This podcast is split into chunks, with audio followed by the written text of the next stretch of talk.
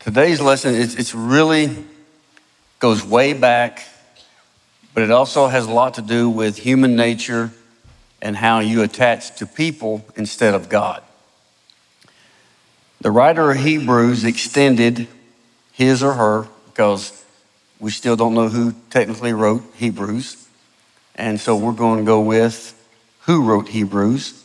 In their discussion of the superiority of the revelation of God in Christ to include Moses, the lawgiver, who was revered by Israel as the greatest man who ever lived. Earlier, the author had demonstrated that Jesus was superior to the angels who meditated on the law. Next, he focused on the superiority of Jesus as the receiver and the recorder of the law.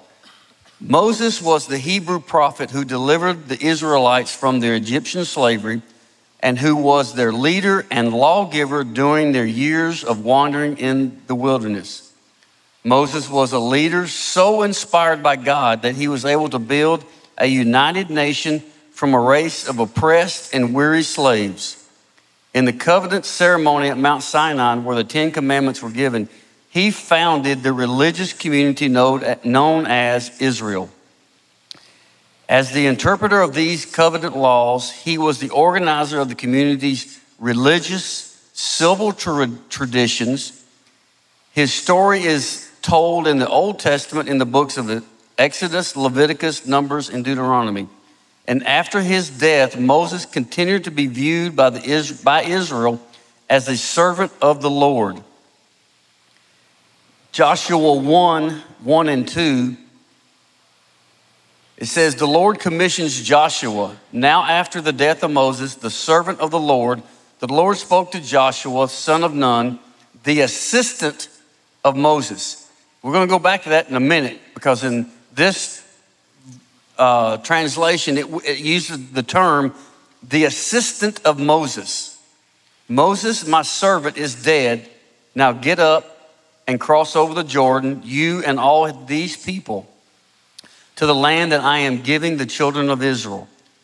Joshua 1 3 I have given you every place that the sole of your foot treads, just as I promised Moses. I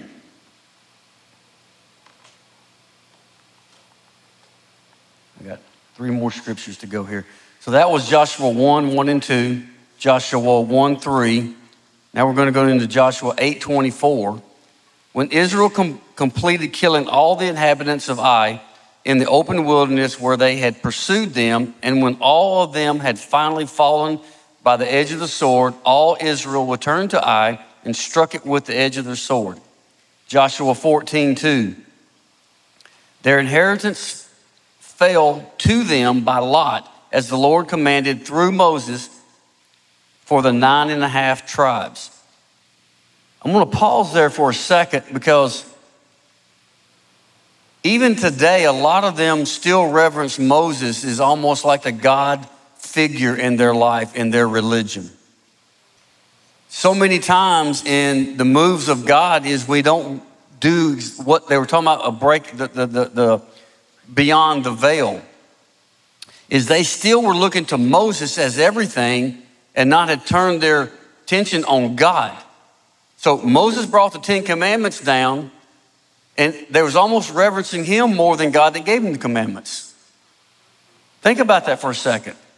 When they, when they departed Egypt, Moses was their leader, and their focus gets off of God. We have to turn our attention back to God. Right now, what Israel's going through with all this in the Gaza, they're, you, you, you got to get this. Their focus has to be on God for their source during this. Not us as America, not no one else, God.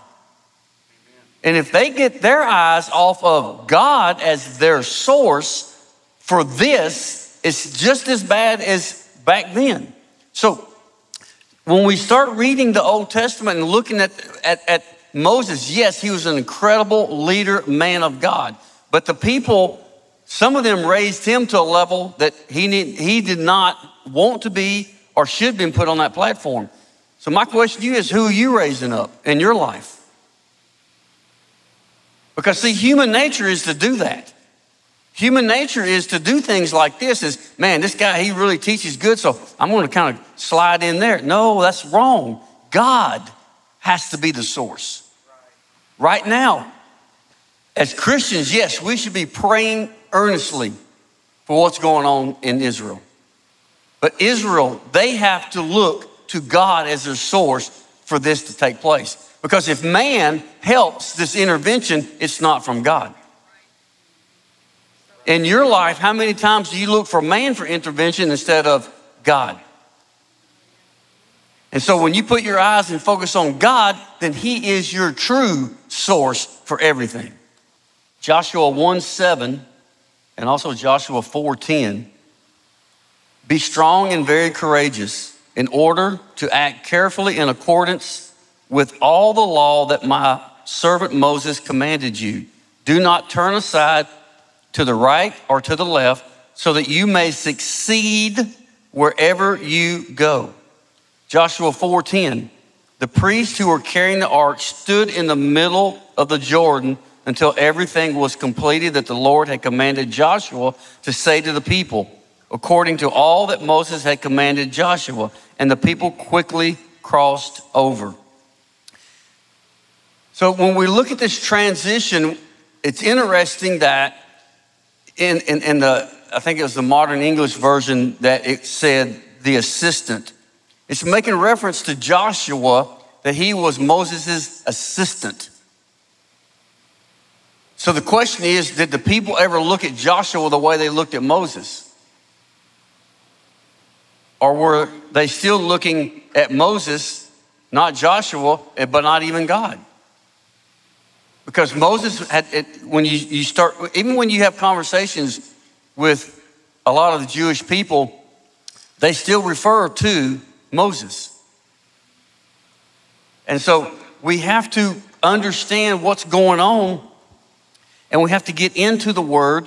and we have to also, that's why we have to incorporate the New Testament and Old Testament all into, into our walk with God, into our walk with Christ, to be more of Jesus than we were yesterday, so that we are more of Him, so we can remain with our focus on God and God alone. Yes, we have assistance from people studying the Bible, preaching, teaching, but we have to understand that God is our source for everything.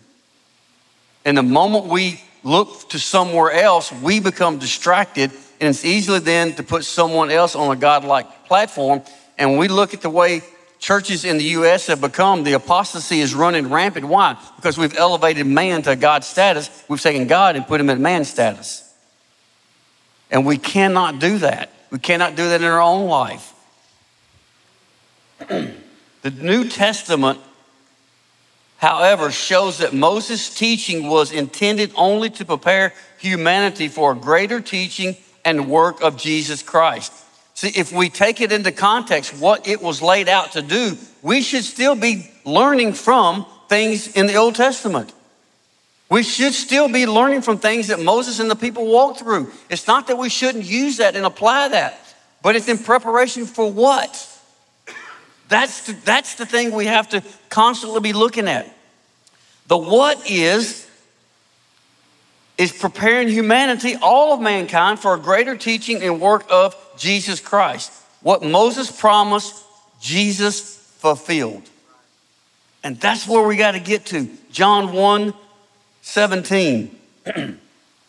For the law was given through Moses, grace and truth came through Jesus Christ. Man, that, that is it's such a small sentence, but such power in that if we learn it and apply it to our lives. Romans 1:16. the, the description of Romans 1:16 starts in bold print says the definition of the gospel. So when we're reading the scriptures, sometimes we need to look at these things and say, okay, what, what is this? What is this? Where, where, where is it going? What, what's, what, what's going on here? So the definition of the gospel, for I am not ashamed of the gospel of Christ, For it is the power of God for salvation to everyone who believes, to the Jew first and also the Greek. There is the definition of the gospel. Romans 3:31 Do we then make the law void through faith? God forbid. Instead, we establish the law. Holman Christian says it like this Do we then cancel the law through faith? Absolutely not. On the contrary, we uphold the law. And see, those are things that we have to we have to be able to blend the old and the new together. That's why it's so important that we study all of the Bible that we slow down. And we were, like I said, last week we were in Terre Haute, and Saturday night I got the privilege to, uh, the pastor we're with, and he's done an amazing job in this church. That they've been, they've been there 12 years. Their church is completely paid off, debt free. And he has a staff that uh, going into Saturday night, he had asked us, me to preach on deliverance. And so my mind went over here. And then as I began to pray and fast and seek God, then God took me over here with deliverance. And more of the deliverance was for, let's just say, the crowd is sitting in here. What are things that you've not been delivered from because you won't let go of? Not just the ones out there that's caught up into drugs and alcohol and, and driving up. Lisa and I was praying, and it's, the area they're in is a dark, just a dark area that Satan's got control in. It's a lot of drugs and and and just everything that goes along with that. The, the it's just it's impoverished beyond impoverished. And there's just a darkness there. And so in my mind, I was going there for the deliverance in that field. No, the main was this field. Then guess what? This happens, then this follows right along. And we saw people getting, I, don't know, Friday night there was probably 30 got baptized. Saturday, they're just, I mean, under the tent, they're just everywhere laid out. God's working, moving. It's just, it was incredible. But it was like, okay, God, what do you want to do here? And, and, and we, yes, it's dark, but when that deliverance comes, it sets people free. And so many times you get complacent and you're setting on those hidden things that you need deliverance from, but you're unwilling to let go of. And we, we had people coming forward that were some of their elders and pastors, but one of the most remarkable things is that Pastor Billy and Pastor Lynn, they have set up and they had 12 pastors. Guess what they were though? Six, six, six teams of pastors, husband and wife teams. And it was just phenomenal to see the unity that they have created in that church. And as service started, uh, I was talking to Pastor Billy, I guess it was Friday night, um, about some of the persecution things that we talked about the Wednesday, a couple Wednesdays ago. Um, and Billy's like, hey, and you got to know Billy. I mean, he, he's I'm trying to describe him, I don't know. It would be like putting a BB in the back of a 54 foot tractor trailer truck empty and driving down 65 at 100 miles an hour and trying to keep up with that BB. That make that? That's that's him. He has about 75. Am I lying, George? George is shaking his head laughing. You know? He has about 75 thoughts a second sometimes when it comes to stuff. But he's put together this incredible team. And there's six groups of husband, wife, pastoral teams. And I mean, it is amazing what they're doing. I mean, and, and they're, they're taking the load off of Billy. Billy's transitioning to do more pastoring this, and they're doing this. But to watch them, and so that night, he asked me to, to tie that together, and, I, and I'm, I'm, we go back to the hotel room. It was about, I guess, 11 or 12 o'clock Friday night, and Lisa looked at me. She said, How are you going to tie that together? I'm like, I don't know. God's going to do it somehow. It's got to be him. It ain't me. I, I, I, don't have a clue. And so we began to just pray. And, and so Saturday, um, I still didn't have a clue. I got, I still got the notes in here somewhere. Yeah, there's two pages of notes, and I don't think I did any of them. So Saturday, I dropped her off at the church, and they're all doing their thing and eating and chilling out, and I go to their regional airport and just went into the pilot's lounge and chilled out and drank coffee and watched planes come in and pray all day. And people would walk in, they're like, oh, wow, it's really nice and pleasant and quiet. And they'd, they'd be talking up a storm. They'd come in there where I was sitting, they would just be quiet. I was like, this is cool. But he did tie it together because at the beginning of the service, when I talked about that song about I have decided what it meant, then God, the, the Holy Spirit said, okay, here's what to do. So we brought those 12 pastors up. And I said, guess what? They've all decided.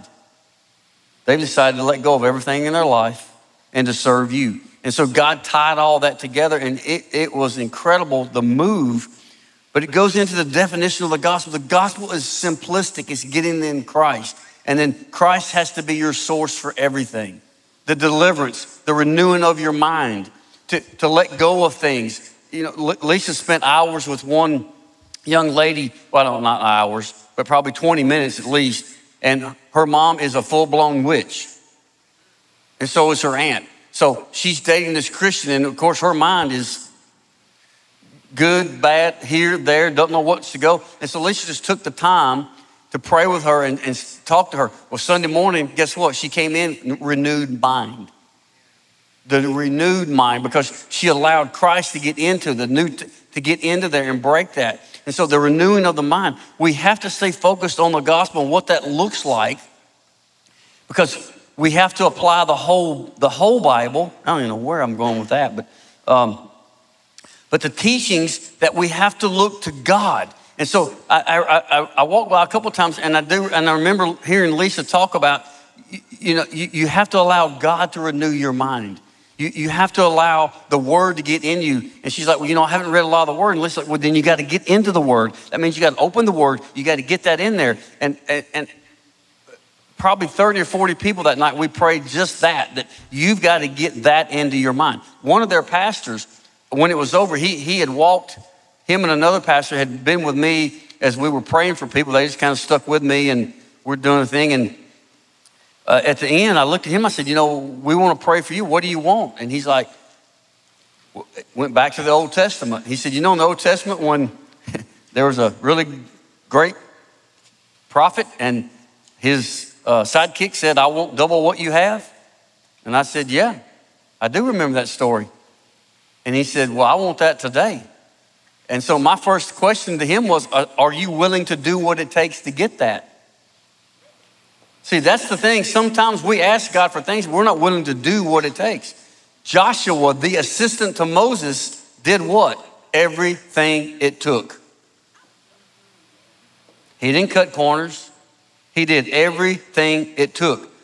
and so I said, Well, if, you, if you're willing to do the double, that means double fasting, double your prayer time, double the study, then you can have double the anointing. But if you're not willing to do that, you're asking for God something He's not going to give you. And so we prayed for him, anointed him with oil. He crashed through the side of the tent, and it was kind of ironic. Half of him was laying outside the tent, and half of him was laying under the tent, and the, the, curtain was right there in the middle. And they're like, What do we do? Leave him there. He'll get up when he's done. But it's so important that when we look at John 1:17 that everybody looked at, at Moses that the law God had given him and, and Moses was known as what? The lawgiver, the law enforcer, the law, the law. But we have to get to the grace that came through Christ. Yes, we have to line our life, uh, life up with the word, and there are things that we must do. And, and, and so many times in the teaching and the preaching in churches, no one wants to say the things that we must do. It's like, well, we'll drive people away. No, the gospel won't. But there's truth in here, and there's certain things that you have to do to do them. You have a free choice, you have a free will. You can turn your back. But God's saying, if you do this, through Jesus Christ was the grace and the mercy that came for, for humanity. But in our own lives, what I want to challenge you with this morning is to make sure that you're not someone that's putting someone on a pedestal other than God. That we are truly seeking God's face in our life, the truth. And I, was so messed up Friday night when we were there because I didn't have a close at all. And, and preaching along and uh, to see the change in, in Billy now was amazing. And so I'm, I'm getting towards the end after about an hour and a half, and I'm like, man, I don't have a clothes. I don't know what I'm going to do. Still have clothes. I'm praying. I'm, I'm taking a drink of water. Hello. And then he got up and he tied together everything that happened Wednesday, Thursday, Friday, and tonight, and how God had orchestrated this seamless uh, of subjects. And then I'm still there. I got a cough drop in. I drank a whole bottle of water. I'm like, man, I still got nothing. Close. And then I looked down at my wife. She said, Can I add something before you close? I was like, Sure, here. She took it. Well, I don't know. I'm not going to exaggerate, but 15 minutes later, 20, she handed me the mic back, and there was the close. It was done. So then I just went straight into the altar. So God closed it the way He wanted to close it. He brought it all together, and then and then it just the the grace and the mercy just exuded through the entire tent. And so our focus has to be on God. We cannot be so consumed. And I was telling uh, some, some pastors a while back in some teaching that sometimes we have to be careful because when we study, we may study 30 hours on a subject and try to disassimilate it in one service. It's not possible. But what the cool thing is about God is, as you have studied that for 30 hours, some of it was just for your own education. And, and that's where you have to have that discernment to say, wow, okay, so of that 30 hours on this subject, 28 of them for my own education, and I'm going to disassimilate two hours of that study. And that's what we have to be willing to do to get into the Word so then we can disassimilate it. Because a lot of it is, there again, deliverance. There, there's things as I study the Word that, I, that guess what, I can let go of because now I understand it and, and, and get delivered from it. So as you go through the week, I just want you to think about, you know, who, who have you elevated to a position that God should be setting that? Do you, do you look at someone like God when you should be looking at them as man and put God back to where he belongs? Because if that Saturday night, if I would have pushed Jeff's will through, I would have did a close that wouldn't have been of God and wouldn't have the same effect. And so we have to be careful. And, and, and you think, well, that was just that crusade. No, that's in every part of my life, in your life, every day. When you stop and get gas or you stop and get something to eat, do you go in there with the intention, I have an opportunity to pray for someone? to give someone a word, to give someone a scripture? Or you go in there just to get your, you know, hot dog on the roll has been there for three hours and get back to work? Or just get a cup of coffee? Or do you take the time to talk to the person across the counter? Those are things that when we put God in his rightful place, we'll do all of that on a consistent basis. We'll go in looking for an opportunity to witness not trying to lay down the law. Father, I just thank you for the time that we can come today and study your word and look at before the veil was torn, there was the law. But after the veil was torn, there's grace and mercy through Christ. And then, Father, we, we, we will apply all of the grace and mercy that God wants us to have, that Jesus died for us, so that we can be more Christ like in everything that we do, everything that we say, and every person we come in contact with. And we just give you the praise and the glory in Jesus' name. Amen.